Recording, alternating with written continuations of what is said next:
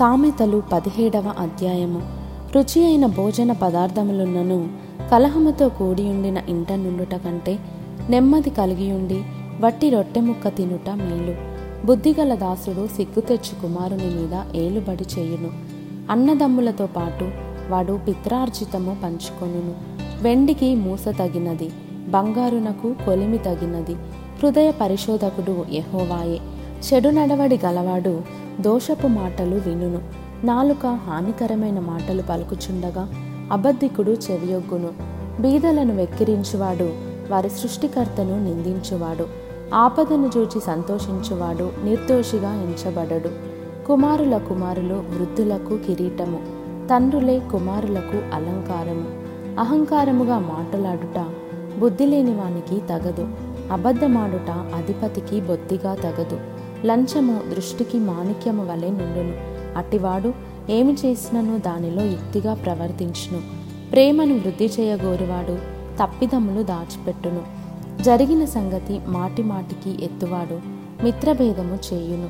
బుద్ధిహీనునికి నూరు దెబ్బలు నాటునంత కంటే బుద్ధిమంతునికి ఒక గద్దింపు మాట లోతుగా నాటును. తిరుగుబాటు చేయువాడు కీడు చేయుటకే కోరును. అట్టివాని వెంట క్రూరదూత పంపబడును. పిల్లలను పోగొట్టుకొనిన ఎలుగుబంటిని ఎదుర్కొనవచ్చును గాని మూర్ఖపు పనులు చేయుచున్న మూర్ఖుని ఎదుర్కొనరాదు. మేలుకు ప్రతిగా కీడు చేయువాని ఇంట నుండి కీడు తొలగిపోదు. కలహారంభము నీటిగట్టున పుట్టు ఊట. వివాదము అధికము కాకమునుపే దాన్ని విడిచిపెట్టుము. దుష్టులు నిర్దోషులని తీర్పు తీర్చువాడు. నీతిమంతులు దోషులని తీర్పు తీర్చువాడు. వీరిద్దరును యహోవాకు హేయులు. బుద్ధిహీనుని చేతిలో జ్ఞానం సంపాదించుటకు సొమ్ముండనేలా వానికి బుద్ధి లేదు గదా. నిజమైన స్నేహితుడు విడువక ప్రేమించును. దుర్దశలో అట్టివాడు సహోదరుడుగా నుండును. తన పొరుగువానికి జామీను ఉండి పూటపడువాడు తెలివి మాలినవాడు. కలహప్రియుడు దుర్మార్గప్రియుడు. తన వాకిండ్లు ఎత్తు చేయువాడు నాశనము వెదకువాడు. కుటిల వర్తనుడు మేలు పొందడు.